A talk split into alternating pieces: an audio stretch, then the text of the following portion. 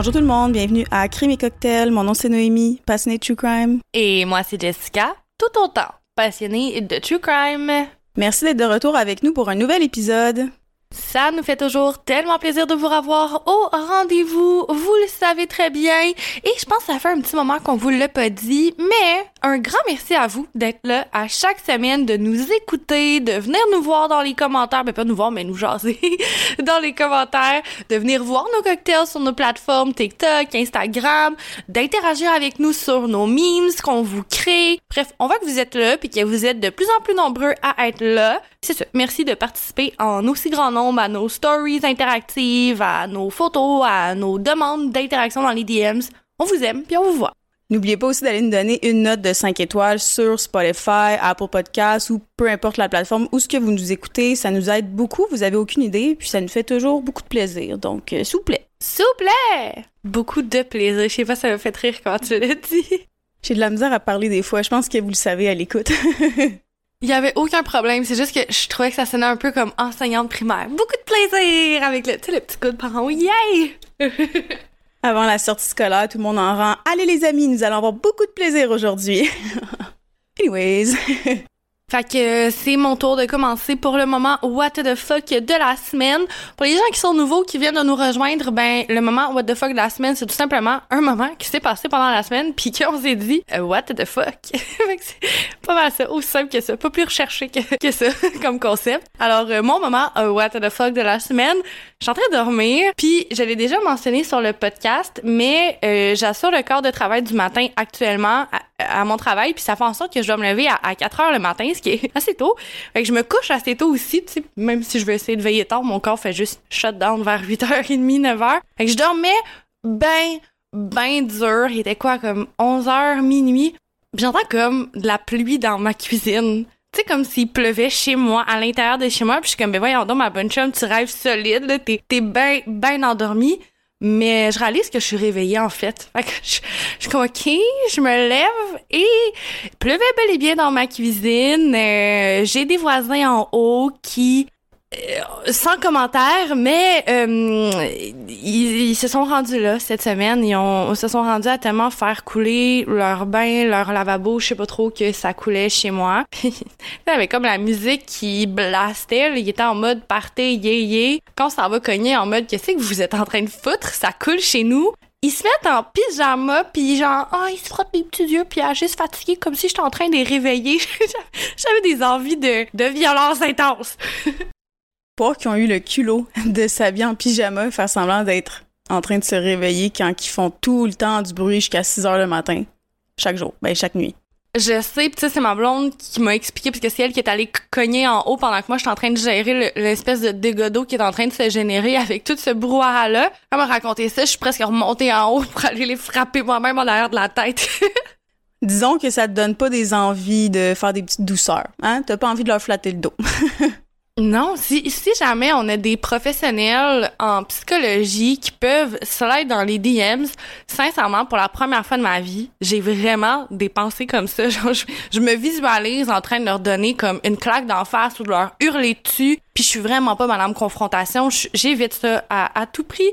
Et j'ai vraiment, vraiment de la haine et de la colère qui se battait à l'intérieur de moi. Puis je sais, je sais pas comment l'extérioriser. Je fais, je fais du sport, je fais de la danse, je sais, mais elle reste là. J'ai jamais ressenti ça, une colère aussi profonde envers quelqu'un, puis ça me gruge un peu de l'intérieur. Fait que soit aller dans DM s'il y a quelqu'un qui peut m'aider à gérer cette haine inutile C'est sûr aussi qu'il joue avec ton sommeil. C'est littéralement une technique de torture de priver quelqu'un de sommeil. Je pense que c'est normal que tu aies cette haine-là qui reste en toi. Mais j'espère que quelqu'un va pouvoir aider dans nos DMs pour te donner des trucs. Parce que ben, je suis vraiment pas une professionnelle pour ce, moi, en tout cas. je vais y aller avec mon moment What the fuck la semaine à moi. Pour une fois que j'en ai un qui est vraiment What the fuck. Je sais pas si vous connaissez ça. Jess, là, j'y ai, déjà dit le moment what the fuck parce que c'était tellement gros que je pouvais pas pas y dire. Là. Généralement, j'y dis pas, mais là, vous allez comprendre pourquoi elle écoute. Là. Puis Jess, elle connaissait pas ça. C'est ça, tu connaissais pas ça, le, sujet? Ben, la plateforme, oui, mais pas, pas la petite euh, tendance. Donc, vous connaissez probablement tous Reddit. C'est une plateforme qui est assez géniale parce que tu peux avoir n'importe quel sujet que tu peux plonger à une, une profondeur infinie. Mais ça a aussi, évidemment, comme n'importe quoi, ses côtés négatifs. Je vais commencer du début. J'ai mon ami qui m'écrit il y a quelques mois pour me dire est-ce que tu connais Reddit? Puis ben, évidemment, j'ai dit que oui. Il me dit est-ce que tu connais ça des com contributions? Fait que des contributions de, de sperme? euh, pardon, tu comprenais zéro quoi qu'il parlait. Puis il m'explique que c'est des gars qui, sur un thread Reddit, mettent des photos de filles, puis demandent des com contributions. Donc, ils demandent à d'autres gars de se masturber sur la photo de la fille, puis d'envoyer une photo de leur sperme, puis de eux qui s'est masturbé sur la photo de la fille. Déjà là, euh, c'est spécial, en s'il vous plaît. Puis il m'a dit, mon ami, t'as été vraiment populaire sur ce thread-là, v'là deux ans, mettons. Et je dis, ah, comment ça, moi, tu sais? Puis, en tout cas, il me montrait ça. Puis vraiment, il y a quelqu'un qui avait mis des photos de moi sur ce thread-là en demandant à d'autres gars de se masturber sur ma photo. Puis, qui paierait, je pense, c'était 40 dollars pour que le gars, tu sais, ils reçoivent des photos de tu sais, ils paieraient le gars qui s'est masturbé 40 dollars. Moi, personnellement, je trouve ça vraiment drôle. À chaque fois que je mets une photo sur Internet, je le sais que n'importe qui peut avoir accès à ça. Je mets pas ça en, en me disant que ça va rester un secret puis qu'il y a rien qui va jamais arriver à cette photo-là. Puis ben, les gars vont littéralement se masturber sur n'importe quoi, même un catalogue Sears, tu sais. Fait que que tu sois bien qu'un col roulé, que tu sois habillé en bikini, ça change rien, ils vont le faire pareil. Moi, ça m'atteint pas, je trouve juste ça vraiment pathétique. Je sais qu'il y a d'autres personnes que eux, c'est vraiment pas de cette façon-là qu'ils le prendraient. Puis chacun réagit d'une façon différente, mais je veux pas que vous pensiez que je prends ça à la légère, pas du tout. Mais là, il m'a écrit il y a quelques jours, ben peut-être une semaine, deux semaines, en tout cas, ton ami, pas, le gars qui encourage les autres à, à utiliser ta photo pour se masturber, soit-il dit en passant. Non, c'est ça. Puis euh, c'est tout, c'est anonyme en fait la, publication. Fait que, euh, pas dans plus de détails.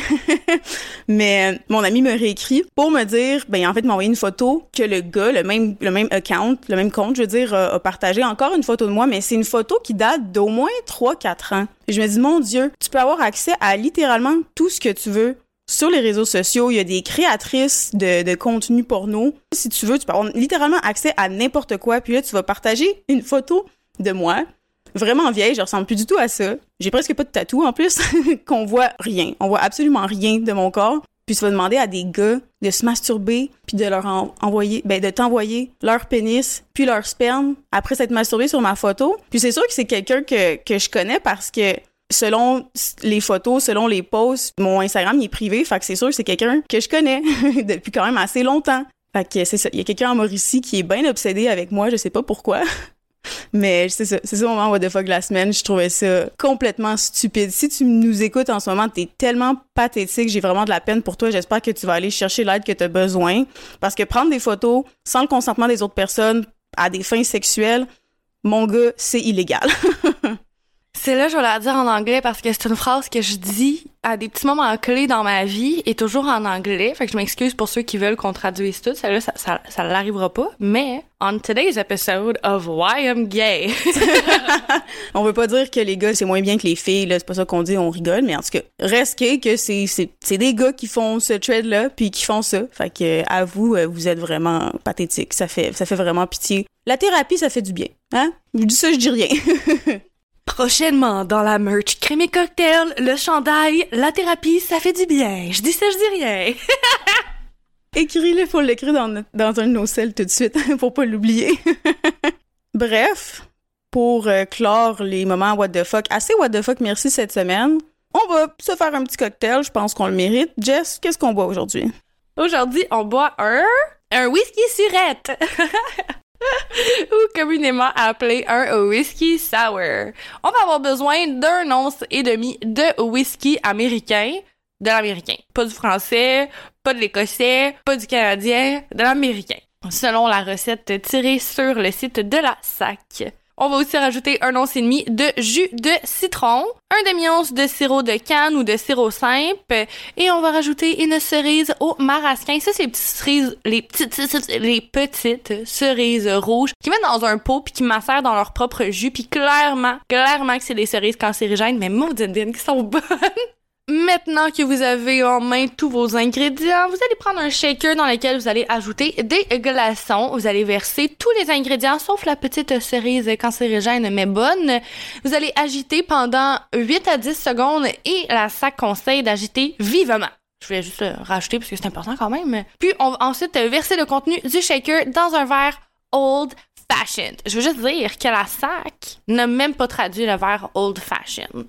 Et nous, on va le faire. Tu vas mettre ça dans un verre antique. Comme quoi, les anglicismes, c'est pas juste nous qui les dit à Crémy Cocktail, c'est partout, même dans le gouvernement. C'est cool, le français, hein, François Legault? Excusez. De retour au cocktail.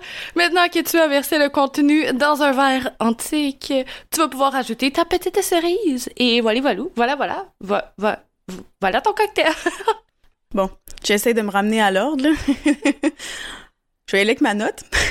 Je donne un 9 9.5 sur 10. Moi, j'aime bien le whisky, à part c'est des shots de Jack Daniel. ça, j'ai bien de la misère. Mais un whisky sour comme ça, j'aime ça l'alcool fort brun. J'aime aussi le petit comme sucré surette qu'il y a, qui va vraiment nuancer le, le whisky.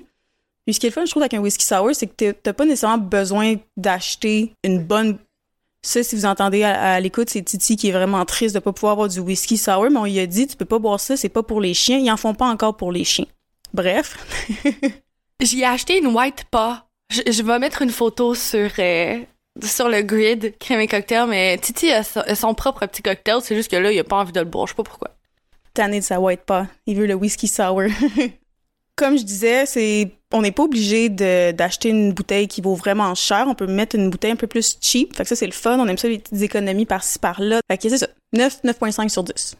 Très noble comme note, très noble. Moi, je pense que je vais y aller pour un 8 sur 10 parce que on l'a déjà dit, les alcools bruns, c'est pas vraiment mon fort, mais des whisky sour, des gin sour, des amaretto sour, euh, je sais pas pourquoi, fouille-moi pourquoi, ça fait l'affaire. Ça marche tout le temps, j'aime ça. Comme je pourrais me commander ça dans un cocktail, dans un cocktail, ok, je pourrais me commander ça dans un bar ou sur une terrasse, l'été. En tout cas, je me vois commander ça dans la vie de tous les jours. J'aime bien ça. 8 sur 10 ça, il me reste qu'une chose à dire. J'ai dormi de la misère à parler. Heureusement que c'est pas moi qui narrate l'épisode aujourd'hui. Cheers! Chien, chien. Fait que justement, No, de quoi tu me parles aujourd'hui? C'est assez ironique, disons-le, que Jess, ton moment de fuck de la semaine, ça ait un lien avec le sommeil parce que, ben, c'est justement un des sujets. En fait, c'est le gros sujet de l'épisode d'aujourd'hui. Quand on dort, le cerveau traverse différentes phases et activités qui sont importantes pour la santé et le bien-être. Pendant le sommeil, le cerveau n'est pas inactif par contre, au contraire, il est engagé dans divers processus qui sont essentiels. Voici quelques-unes des principales activités qui se produisent dans le cerveau pendant le sommeil. Donc, on a le sommeil lent ou non-REM. Cette phase-là est caractérisée par des ondes cérébrales plus lentes. C'est pendant cette période que le corps se repose, récupère et régénère les muscles se relâchent, la pression artérielle diminue et la croissance et la réparation des tissus se produisent. Il y a le sommeil paradoxal, aussi appelé REM. Cette phase-là est marquée par une activité cérébrale intense, des mouvements oculaires rapides et des rêves fréquents. Le sommeil paradoxal est important pour la consolidation de la mémoire et le traitement émotionnel. Pendant le sommeil, le cerveau consolide les souvenirs, renforce les connexions synaptiques importantes, élimine les toxines accumulées pendant la journée et régule divers processus physiologiques. Les neuroscientifiques comprennent encore mieux les détails de ces processus-là, mais le sommeil est globalement essentiel pour maintenir la santé mentale et physique. Aujourd'hui, mon attention va être précisément sur le somnambulisme, mais croyez-moi qu'on va revenir dans un épisode près de chez vous sur la paralysie du sommeil. Le somnambulisme, également connu sous le nom de marche pendant le sommeil, c'est un trouble du sommeil appartenant à la catégorie des parasomnies. Tu vas aller se coucher. Vas-y si tu vas être couché. Ah ouais. Vas-y. Viens-t'en. Viens-t'en. Viens-t'en ici, Titi. Ah. Il se manifeste par des comportements moteurs complexes et automatiques pendant le sommeil non REM, en particulier au cours des premières phases du sommeil lent.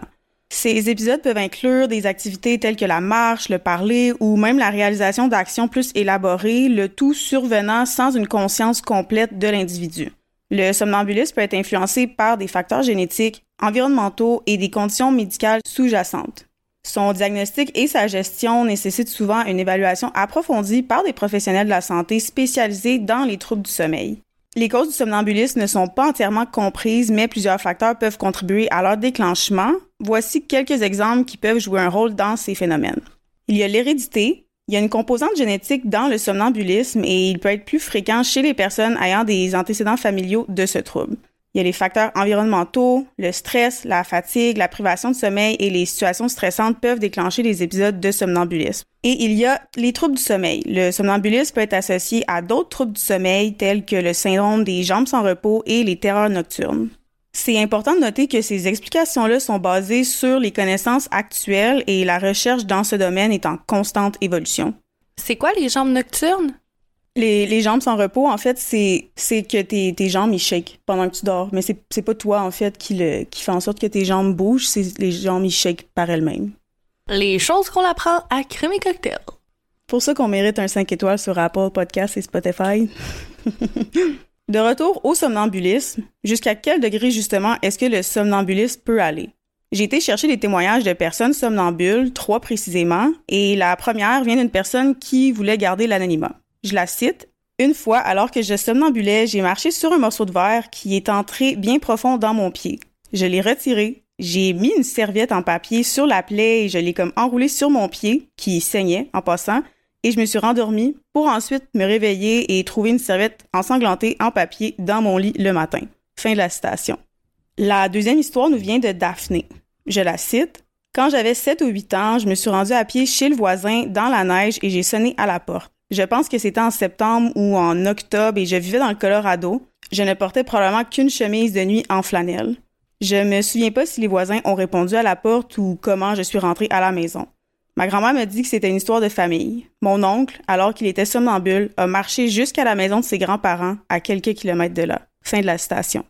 Et finalement, la troisième histoire nous vient de Bobby. Je le cite. Je souffre de sexsomnie. Quelquefois, je me suis réveillée au milieu de la nuit en descendant sur mon partenaire pour le sucer.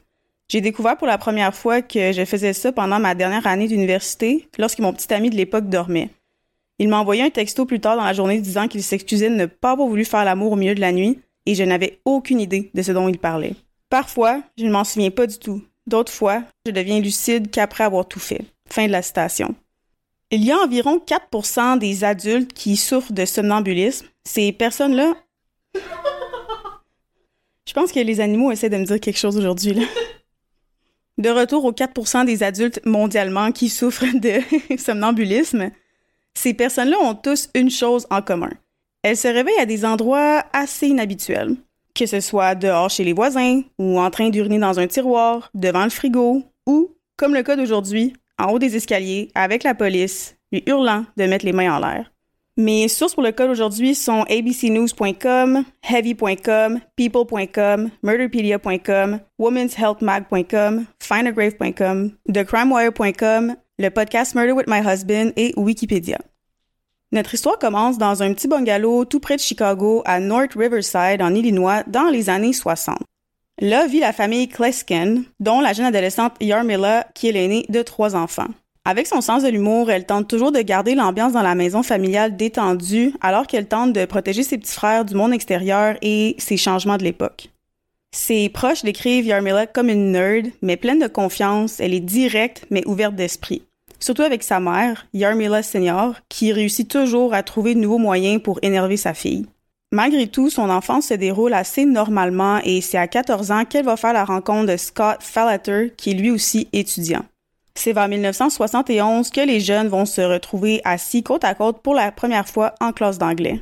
La classe discutait d'une histoire à propos d'une femme qui a ramé seule un bateau d'un côté à l'autre d'un lac immense. Il y a un bon nombre de garçons de la classe qui ont éclaté de rire, pointant le fait que l'histoire était irréaliste. Une femme ne pourrait jamais ramer un bateau aussi loin seule, selon leur dire. Yarmila, elle, croyait le contraire, et elle voulait le dire. Elle s'est exprimée avec tact devant toute la classe, affirmant qu'elle était capable de traverser un lac en ramant un bateau par elle-même, ce qui a immédiatement fait taire les garçons de la classe. C'est à ce moment-là que les yeux de Yarmila et Scott se sont croisés et à ce moment-là que Scott a su qu'il venait tout juste de trouver la femme de sa vie. Ils ont débuté une relation peu de temps après, relation qui a duré bien plus longtemps qu'une simple histoire d'amour du secondaire ou du lycée, comme vous dites en France. Pour Scott, c'était clair que c'était plus qu'un amour d'adolescence. Yarmila, c'était la chose la plus importante à ses yeux, puis elle était aussi une échappatoire à sa vie qui était, disons, assez difficile. C'était tellement difficile que c'était un peu impensable pour lui d'amener Yarmila chez lui juste pour faire rencontrer ses parents parce qu'il disait que la majorité du temps, ses parents étaient intoxiqués, trop occupés avec leurs propres problèmes à eux pour s'intéresser à leurs enfants. Avant de déménager en Illinois, la famille a dû déménager à plusieurs reprises à cause du travail du père, mais malgré tout, le chaos a probablement aidé ces derniers-là à rester ensemble parce qu'une fois installé, pour de bon en Illinois, la consommation d'alcool du père de Scott a empiré, et pas juste un petit peu. Selon la mère de Scott, c'est à ce moment-là que son mari est devenu abusif autant mentalement que physiquement envers elle, mais aussi envers les enfants. Scott, qui est l'aîné de cinq enfants, sentait que c'était son devoir de protéger sa mère et ses frères et sœurs, donc c'est lui qui avait tout le stress de la maison sur ses épaules. Contrairement à beaucoup de cas qu'on voit dans le true crime où des enfants ayant été victimes d'abus recréent eux-mêmes ce genre d'abus, mais en tant qu'agresseur, ce n'était vraiment pas le cas pour Scott. Il a toujours gardé une tête sur les épaules, il a toujours été patient et bienveillant, il ne voulait pas être comme ses parents, mais les traumatismes, malgré tout, étaient bien présents, il se présentait simplement sous une autre forme. Dès les premières années de sa vie, Scott a eu plusieurs incidents où il faisait pipi au lit. Sa mère disait que c'est parce qu'il dormait très profondément que son corps ne savait pas comment se réveiller pour aller à la salle de bain. Elle ne savait vraiment pas que ce n'était que le commencement d'un problème bien plus gros. Vers 8 ou 9 ans, Scott a réveillé sa mère en plein milieu de la nuit, tout habillé, pour aller à l'école. Il avait ses livres en main et il lui demandait en fait quand est-ce que sa mère allait se lever et le conduire à l'école. Ce n'était pas un incident isolé. En fait, une fois, Scott a descendu les escaliers et s'est promené dans la maison complètement nu. Une autre fois, sa sœur Laura le surprit en train de sortir par la porte arrière de la maison, somnambule. Elle l'a agrippé afin qu'il ne puisse pas sortir, mais en retour, Scott l'a agrippé par les épaules et l'a poussé hors de son chemin. Scott a toujours affirmé avoir aucun souvenir de ces incidents le jour suivant, incidents qui ont continué et semblent avoir un lien avec des événements stressants de sa vie comme vers 16 ans quand ses parents ont enfin divorcé ou vers ses 18 ans quand un de ses amis a perdu la vie après avoir été frappé par un conducteur ivre. Tout ça pour dire qu'on ne sait jamais vraiment ce qui se passe dans la vie de quelqu'un et que Scott ne l'avait pas facile. Soyez tout le temps gentil avec autrui.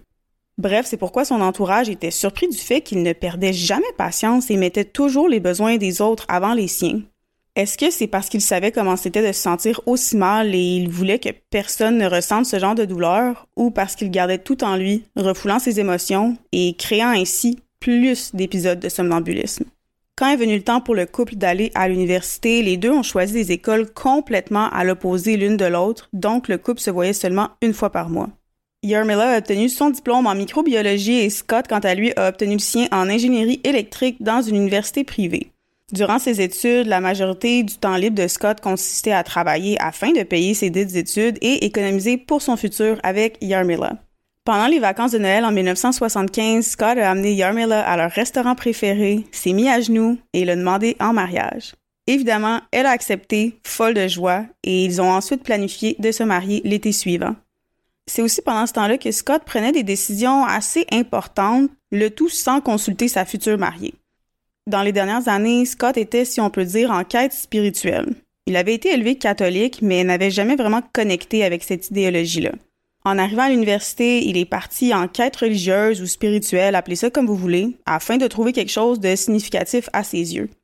Un jour, deux missionnaires de l'Église de Jésus-Christ de Latter-day Saints ont cogné à la porte de Scott et presque immédiatement, il y a quelque chose qui s'est réveillé en lui. Il a commencé à aller à cette dite église et a trouvé un sens de la communauté, chose qu'il n'avait jamais ressentie ou eue auparavant. La seule chose qui manquait, c'était Yarmila. Parlant d'elle, disons qu'elle n'était pas si enchantée face aux changements importants dans la vie de son futur époux et c'est important de souligner que de faire partie de cette église, c'est vraiment un engagement, ce qui signifiait beaucoup de changements dans la vie de Scott. Avant l'Église, le couple était beaucoup plus intime, autant physiquement qu'émotionnellement, mais depuis, Yarmila avait l'impression que Scott mettait l'Église et ses règles avant elle, spécialement la règle d'abstinence avant le mariage. Malgré tout, Scott était certain dans ses décisions. Peu après leur fiançailles, il s'est fait baptiser, laissant Yarmila si frustrée qu'elle a presque annulé leur fiançailles. Mais avec le temps, elle s'est plus accoutumée à l'Église et surtout le bonheur que l'Église apportait à son fiancé. Elle a tranquillement tissé des liens avec les nouveaux amis de Scott et s'est adoucie face à la doctrine de l'Église. Juste avant leur mariage, qui était le 28 juin 1976, Yarmila s'est elle aussi fait baptiser. En 1980, le couple était prêt pour du changement. Avec leur chat, ils ont déménagé à Melbourne, en Floride, et ont tous deux accepté de nouveaux emplois. Ils ont accueilli leur premier enfant en 1981, une petite fille qu'ils ont appelée Megan Ann, et grâce à leur emploi, ils vivaient très confortablement. Ils avaient une belle grande maison, amenaient Megan à Walt Disney fréquemment les week-ends, mais quand Scott a accepté un emploi à Minnesota au milieu des années 80, les choses ont changé pour la famille et pas nécessairement pour le mieux. Le changement était difficile pour Yarmila, elle n'avait plus d'amis ni de support excepté son mari, spécialement parce qu'elle avait laissé son emploi pour devenir mère au foyer pour s'occuper de Megan et de leur nouvel enfant Michael qui est né en 1985. C'est vers cette époque-là que Yarmila a commencé à avoir des épisodes dépressifs. Dans tout leur mariage, c'était leur moment le plus difficile. Scott travaillait beaucoup, laissant Yarmila seule à s'occuper des enfants. Mais ça, Scott l'a bien vite remarqué. Il voyait bien que leur mariage et sa femme souffraient énormément. Il a donc accepté un nouvel emploi à Phoenix, en Arizona, et vers la fin des années 80, la famille a déménagé. Leur nouvelle maison était de loin la plus grosse qu'ils avaient jamais eue, à deux étages avec une piscine et une grande cour arrière. Le couple a rapidement trouvé leur place dans une église LDS locale et se sont fait des amis dans leur communauté. Bien vite, le mariage de Scott et Yarmila était redevenu ce qu'il était, heureux, sain, intime. En 1997, Scott occupait un emploi d'ingénieur haut placé pour Motorola, Megan avait 15 ans et Michael, lui, avait 12 ans. Le couple passait leur temps libre à s'investir dans la vie de leurs enfants, allant au récital de piano, en camping, au cinéma, en voyage ou accompagner les membres de leur église chanter des chansons de Noël pour la communauté. Tout semblait parfait. Michael admirait ses parents. Il a dit qu'il ne les avait jamais vus se disputer ni manquer de respect l'un envers l'autre. Ils étaient vraiment un couple orienté vers la solution et non le problème. C'était probablement ça la clé du succès de leurs 20 ans de mariage. À la maison, Yarmila, elle, était en charge des finances et Scott, lui, il ramenait l'argent à la maison. Malgré que récemment, Yarmila venait de commencer un nouvel emploi à temps partiel en tant qu'aide au professeur dans une école privée à Scottsdale, en Arizona. Elle nourrissait un rêve de devenir une professeure à temps plein, rêve que son mari appuyait à 100%. Lui aussi, en fait, partageait cette même passion qu'il a découvert en enseignant une classe de littérature pour les jeunes à l'église chaque matin avant le travail. Et plus le temps allait, moins son travail d'ingénieur l'intéressait. Malgré qu'il faisait ça bénévolement et que ça ajoutait beaucoup de poids dans son horaire de vie déjà très chargé, c'était trop gratifiant pour qu'il démissionne. Le couple avait beaucoup de beaux projets à l'horizon et les 46 ans de Yarmila arrivaient à grands pas. En 1997, la famille voulait aller en Europe pour célébrer la fête de Yarmila avec des plans spécifiques de visiter la France, pays où le couple a souvent parlé et rêvé d'habiter une fois retraité. Mais pour Scott, le voyage était loin à l'horizon, trop loin, surtout que les choses commençaient à se corser à son emploi chez Motorola. En janvier 1997, Scott travaillait en tant que gérant de projet d'un nouveau produit que Motorola développait, mais les objectifs qu'il devait atteindre étaient très, très difficiles, voire inhumains. Scott se réveillait à n'importe quelle heure de la nuit avec des idées pour le projet. Parfois, il ne dormait même pas du tout parce qu'il devait téléphoner à des clients qui vivaient à l'autre bout du monde. Alors que le problème de Scott devenait de plus en plus déséquilibré, il a commencé à consommer des comprimés de caféine pour l'aider à fonctionner et passer au travers de ses journées. Les collègues de Scott ont remarqué un changement chez lui. Il s'endormait pendant les réunions, il avait des lourdes cernes, semblait être dépressif et comme s'il avait perdu la lumière qui l'avait toujours habité. Malgré tout, Scott n'a jamais négligé sa famille. Il était toujours à la maison à temps pour le souper, était toujours présent à n'importe quel événement familial, mais vers le milieu du mois de janvier, il a commencé à stresser vis-à-vis les délais du projet. Entre ça et enseigner à temps partiel pour l'Église, Scott ne réalisait pas ou en fait ignorait, voulait ignorer la situation, qu'il se surtravaillait et se dirigeait tout droit vers un burn-out. Il avait une grosse réunion très importante le vendredi 17 janvier et il disait que ça n'allait pas bien se passer. Il s'apprêtait à dire à ses employés que le produit n'allait pas être prêt à temps et la possibilité qu'ils perdent leur emploi s'ils n'arrivaient pas à respecter les délais donnés par Motorola. Évidemment, ça a créé beaucoup plus de stress pour Scott qui ne pouvait pas s'imaginer donner ce genre de nouvelles à ses employés. Sauf que Scott ne sera jamais allé à cette réunion-là. La veille, le jeudi 16 janvier, Scott a quitté la maison vers 6h15, son heure habituelle, pour aller enseigner et est ensuite allé au travail de reculons étant de plus en plus anxieux pour la réunion du lendemain qui arrivait dangereusement vite. Comme à son habitude, il a rejoint sa famille pour le souper. Les enfants ont dit qu'ils savaient que leur père était stressé avec le travail, mais que les conversations du souper n'avaient pas vraiment sorti de l'ordinaire. En plus de tout ça, Yarmila a rappelé à Scott que la pompe de la piscine ne fonctionnait toujours pas et Scott a dit qu'il y jetterait un coup d'œil plus tard. Parce que, tu sais, on dirait que des fois, quand tout va mal, la vie fait en sorte que ça va encore plus mal. Après le souper, les enfants sont allés dans leurs chambres respectives alors que leur mère s'est installée devant la télévision. Vers 21h30, les enfants sont descendus pour dire bonne nuit à leurs parents et c'est à ce moment-là que Scott s'est rappelé de la pompe à piscine. Il est allé au garage, il a pris ses outils et s'est dirigé vers la piscine, mais il a réalisé qu'il faisait beaucoup trop sombre. Il s'est résigné, puis est revenu dans la maison où Yarmila s'était endormi devant la télévision. Il l'a doucement réveillé, lui a expliqué la situation et qu'il regarderait le tout à la lumière du jour le lendemain, ce à quoi Yarmila a acquiescé avant de se rendormir et Scott est monté au lit tout juste avant 22 heures. Mais quand Scott s'est réveillé, il était en haut de escaliers, avec des policiers en bas, pointant leur arme en sa direction, en lui criant de lever ses mains en l'air. Scott était complètement perplexe. Il comprenait pas ce qui se passait, mais il comprenait que la situation était grave. Un peu plus tôt, entre 22 et 23 heures, leur voisin Greg Coons a entendu des sortes de gémissements et des pleurs à l'extérieur de la maison. Il est sorti, puis a réalisé que ces bruits-là venaient de la cour de ses voisins, la cour de Yarmila et de Scott, en premier lieu, il a cru que le couple s'adonnait à des petites activités sexuelles nocturnes, mais les bruits devenaient de plus en plus des bruits de détresse. Il s'est dit, je vais juste jeter un coup d'œil pour être certain que tout va bien. Entre les deux cours, il y a un mur de briques de six pieds qui les sépare, donc Greg a dû grimper sur quelque chose pour tenter de voir ce qui se passait de l'autre côté, puis c'est à ce moment-là qu'il a vu Scott en train de faire on ne sait quoi dans la cour et un autre corps qui roulait sur le sol. Au sol, c'était Yarmila.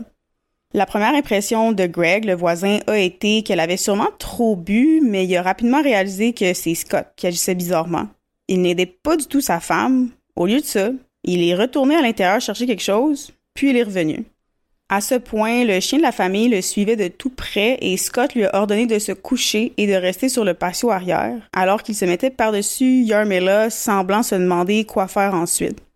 Il a mis une paire de gants, il a attrapé Yarmila par les mains et l'a traîné près de la piscine où il l'a jeté dans la piscine et a forcé sa tête sous l'eau. C'est à ce moment-là que le voisin Greg paniqué a couru chez lui pour appeler la police. Ce que Greg n'a pas vu, c'est que Scott avait déjà poignardé sa femme plus de 44 fois avant de la traîner dans la piscine. Il a ensuite changé de vêtements, s'est lavé mais quand la police a confronté Scott seulement quelques minutes plus tard sur tout ce qui venait de se passer, ce dernier nageait dans une confusion totale, insistant qu'il venait tout juste de se réveiller. Scott n'arrêtait pas de demander ce qui se passait, pourquoi il était là, puis un policier qui a dit que Scott semblait assez calme, détaché et confus, très différent de l'attitude habituelle qu'on voit chez les meurtriers après avoir été confrontés par la police.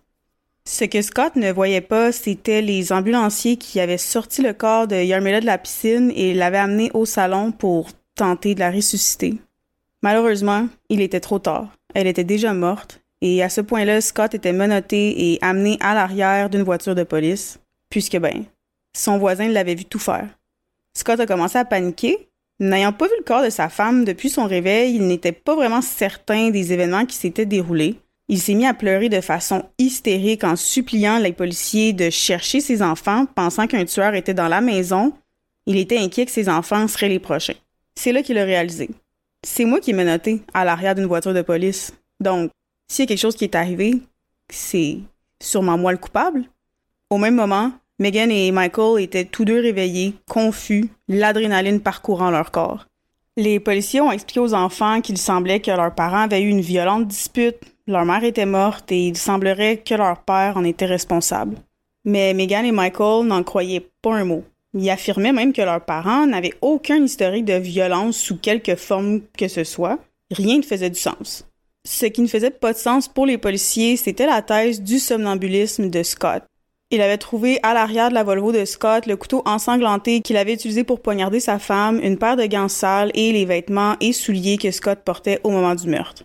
À leurs yeux, Scott savait exactement ce qu'il faisait, parce qu'il semblait avoir fait une tentative désespérée de cacher les preuves de son crime. Est-ce que c'est vraiment quelque chose que quelqu'un de somnambule ferait après avoir commis un meurtre? Selon le passé de Scott, c'est au travers le somnambulisme que le stress s'évacuait. Mais en arrivant à la station de police, lui-même a admis, OK, c'est peut-être possible que j'ai tué ma femme, mais il a vraiment affirmé dur comme fer qu'il était endormi jusqu'à ce que la police arrive chez lui. Malgré ça, il a été accusé de meurtre au premier degré. Ses enfants se sont promenés d'une famille d'accueil de gens de l'Église à une autre, visitant leur père en prison le plus souvent possible en attendant son procès, procès qui est arrivé deux ans plus tard, en mai 1999. C'était flagrant pour les deux parties qu'il ne serait pas question de si Scott avait commis le meurtre ou pas. C'était assez clair que oui. La question était est-ce qu'il l'a fait alors qu'il était endormi ou réveillé? Une des meilleures preuves circonstancielles pour Scott était son historique de somnambulisme et symptômes d'un trouble appelé la parasomnie, tel qu'uriner au lit, s'endormir pendant le jour, difficulté à dormir toute la nuit, chose que Scott dit avoir vécu bien des années avant la journée fatidique du meurtre. Les meilleurs experts du monde en somnambulisme ont été amenés en cours pour défendre Scott. Ils étaient d'accord sur le fait que le stress de son travail mélangé avec le manque de sommeil a facilement pu mener à cette tragédie. La plupart de leurs preuves étaient soutenues par la science. Par exemple, les troubles du sommeil peuvent être causés par un déficit de dopamine, chose qui est relâchée par le cerveau une fois endormi pour paralyser le corps afin de ne pas littéralement acter nos rêves. De plus, Scott n'était pas le seul dans sa famille à subir ce genre de troubles. Les enfants de ses deux sœurs ainsi que la fille de Scott, Megan, ont eu des épisodes de somnambulisme soulignant le fait que peut-être que ce problème-là était en fait héréditaire. Plusieurs prisonniers ont témoigné durant le procès de Scott disant que ce dernier avait eu des épisodes de somnambulisme alors qu'il partageait une cellule. Un d'eux a dit que les deux premières semaines de prison de Scott, ce dernier s'est levé à plusieurs reprises et sorti de son lit et a violemment secoué les barreaux de leur cellule. Il ne répondait pas, puis il allait se coucher par la suite sans se rappeler de quoi que ce soit le lendemain. Le docteur Roger Broughton, un expert acclamé dans l'étude du sommeil, a donné un témoignage poignant en faveur de Scott. Il a souligné le fait qu'il n'y avait aucun motif, le mariage de Scott et Yarmila était heureux, le couple n'avait aucun problème financier, loin de là. Ils étaient fidèles, mais le manque de sommeil de Scott combiné au stress intense de son travail était une recette idéale pour un épisode dangereux de somnambulisme. Il a expliqué que quand quelqu'un est somnambule, le cortex du cerveau, la partie qui est responsable pour la recognition, planification, des compétences sensorielles et formation d'intention ne sont pas actives. Selon lui, ça ne fait aussi aucun sens qu'un homme intelligent comme Scott a pu commettre un crime de façon aussi négligente. Si c'était prémédité, les choses auraient probablement été très différentes. La défense de Scott a dit que cette nuit-là, il devait sûrement rêver qu'il réparait le fil pour la piscine. Peut-être que Yarmila l'a approché et Scott sentait qu'il était attaqué dans son rêve, a réagi donc à ce qu'il percevait comme une menace. De plus, Scott ne serait pas le seul à avoir été violent dans des épisodes de somnambulisme. En fait, selon une étude qui a été faite en France en 2013, 58% des adultes somnambules ont fait preuve de comportements violents, 31% envers eux-mêmes et 46% envers un proche. Il y a un cas, si ce n'est pas le cas le plus populaire de somnambulisme, qui s'est produit en 1987. Kenneth Parks est un homme marié de 23 ans et père d'une fille de 5 mois. Il entretenait une relation super étroite avec sa belle famille. Sa belle-mère le qualifiait de son gentil géant. L'été précédent, les événements controversés, il a développé un problème de jeu et s'est retrouvé dans des graves problèmes financiers. Pour couvrir ses pertes, il a puisé dans les économies de sa famille, puis a commencé à détourner les fonds de son travail. Finalement, en mars 87, ses actes ont été découverts et il a été renvoyé. Le 20 mai, il s'est rendu à sa première réunion des Gamblers Anonymes, il avait prévu de parler à sa grand-mère le samedi suivant, soit le 23 mai, et à ses beaux-parents le dimanche, soit le 24 mai, de ses problèmes de jeu et de ses difficultés financières. Aux petites heures du matin du 23 mai 1987, il se serait levé sans se réveiller, aurait parcouru environ 23 km en voiture jusqu'au domicile de sa belle famille, il serait entré par effraction, aurait agressé son beau-père et poignardé à mort sa belle-mère. Après tout ça, il a réussi à se rendre au commissariat de police. Mis à part quelques événements isolés, la prochaine chose dont il se souvenait, c'était d'être au poste de police pour demander de l'aide en disant, et je cite, Je pense que j'ai tué certaines personnes. Mes mains. Ferme la station. Parce qu'il avait du sang sur les mains. La seule défense de Park, c'était qu'il dormait pendant tout l'incident et qu'il n'était pas conscient de ce qu'il faisait. Naturellement, personne n'y croyait, même les spécialistes du sommeil étaient extrêmement sceptiques. Cependant, après une enquête minutieuse qu'on ne va pas rentrer en détail aujourd'hui, les spécialistes n'ont trouvé aucune autre explication. Parks a été acquitté du meurtre de sa belle-mère et de la tentative de meurtre de son beau-père. Les choses, par contre, n'étaient pas aussi optimistes pour Scott, devant 66 preuves qui montraient que Scott n'était peut-être pas endormi après tout. Par exemple, alors que la recognition est supposée être fermée pendant le somnambulisme, Scott a tout de même supposément pu reconnaître son chien alors qu'il lui a ordonné de se coucher quand il était dans la cour. Évidemment, ça, c'est un témoignage du voisin. Ça reste une preuve soi-disant circonstancielle. Il a aussi été dit que Scott aurait dû se réveiller quand ses doigts sont entrés en contact avec l'eau froide de la piscine. La plus grande question était est-ce qu'un somnambulisme était capable de cacher des preuves, du linge et un couteau ensanglanté dans ce cas-ci, le tout en étant endormi? L'accusation a dit que le cas était beaucoup trop compliqué et calculé pour que quelqu'un fasse ça endormi.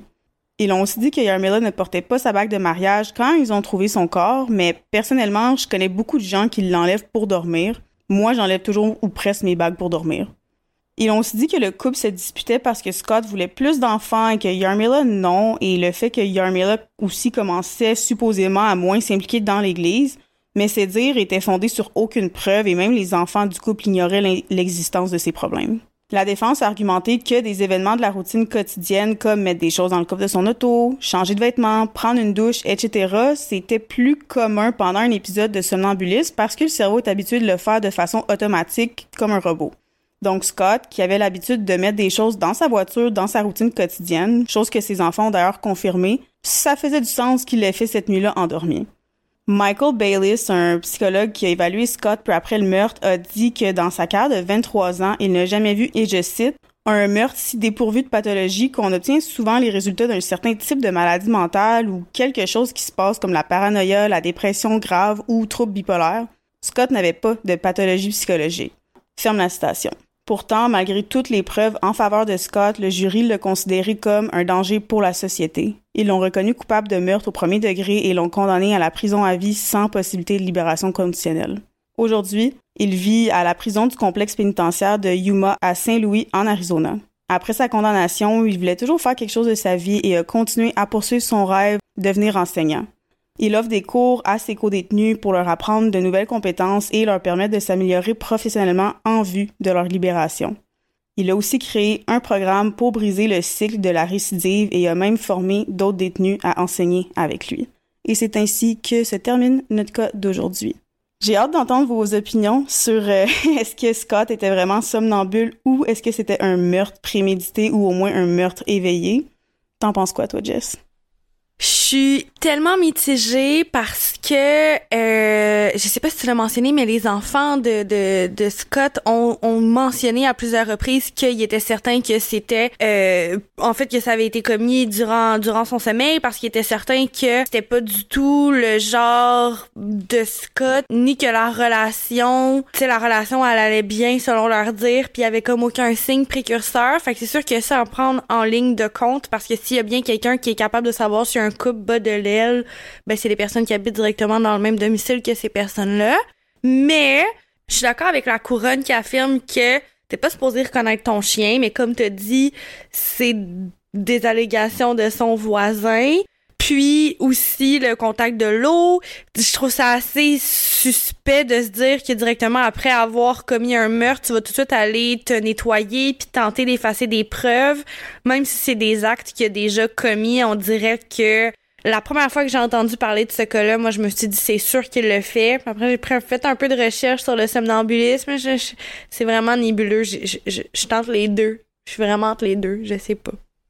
Honnêtement, moi, pour l'histoire du chien, euh, sais, le voisin, est-ce qu'il a vraiment bien entendu qu'est-ce que Scott a dit? Est-ce que Scott parlait vraiment au chien? sais, on n'était pas là, puis le voisin, en situation de stress, on réagit pas de la même façon, le cerveau marche pas de la même façon. Fait je vais pas me baser sur ce qu'il dit, je vais pas dire que c'est un menteur, tu moi j'étais pas là, mais c'est pour ça que les, les témoins oculaires, je le prends toujours un peu avec un grain de sel dans n'importe quelle situation. Souvent aussi, en fait, on réalise plus tard que soit il avait menti ou soit justement en situation de stress, il pensait que telle situation était arrivée, mais finalement, c'était complètement le contraire qui s'est passé. Fait que pour ça, je le mets comme un peu de côté, mais moi, ce qui me dérange vraiment, c'est l'eau. Au contact de l'eau, qui soit si endormi. En même temps, Scott, bon, il faisait des épisodes de somnambulisme assez intenses depuis littéralement toujours. Mon opinion personnelle à moi, ça c'est à moi, là, je suis pas professionnelle, pense qu'honnêtement, c'est euh, somnambuliste. Je pense pas qu'il a fait ça réveillé. Il, il y a aucun motif. Je trouve que s'il avait vraiment prémédité ça, il aurait fait ça sûrement de façon un peu plus intelligente, sans être aussi sloppy, si je peux dire, comme on dit dans le jargon anglais. Mais je dis pas qu'il aurait pas dû ne pas aller en prison. Je l'aurais peut-être pas juste envoyé à prison à vie.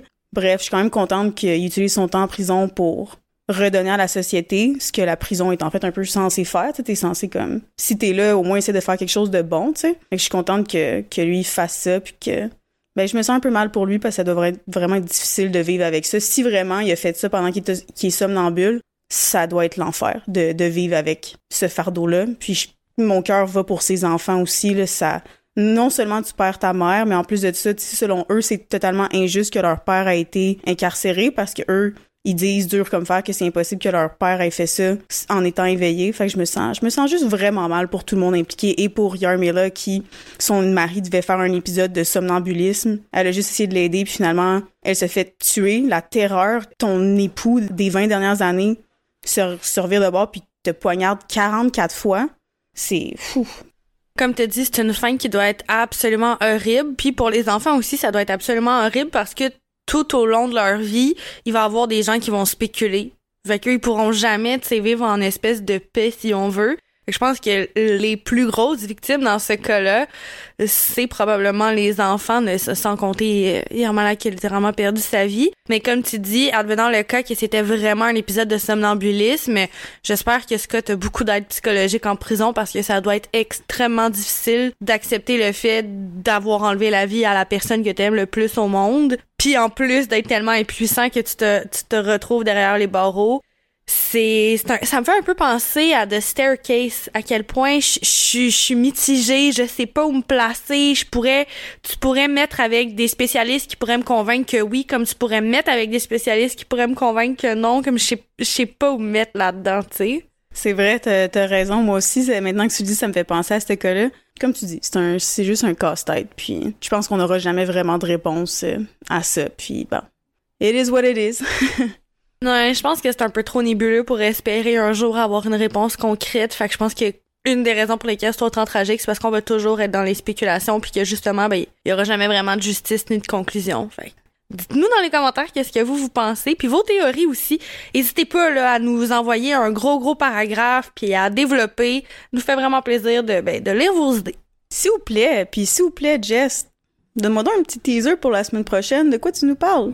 Euh, s'il vous plaît, slidez dans nos DMs pour nous proposer des cas parce que c'est exactement ça qui est arrivé pour le cas de la semaine prochaine. Un abonné, un slide dans nos DMs, nous a demandé de parler d'un cas québécois dont je n'avais jamais entendu parler.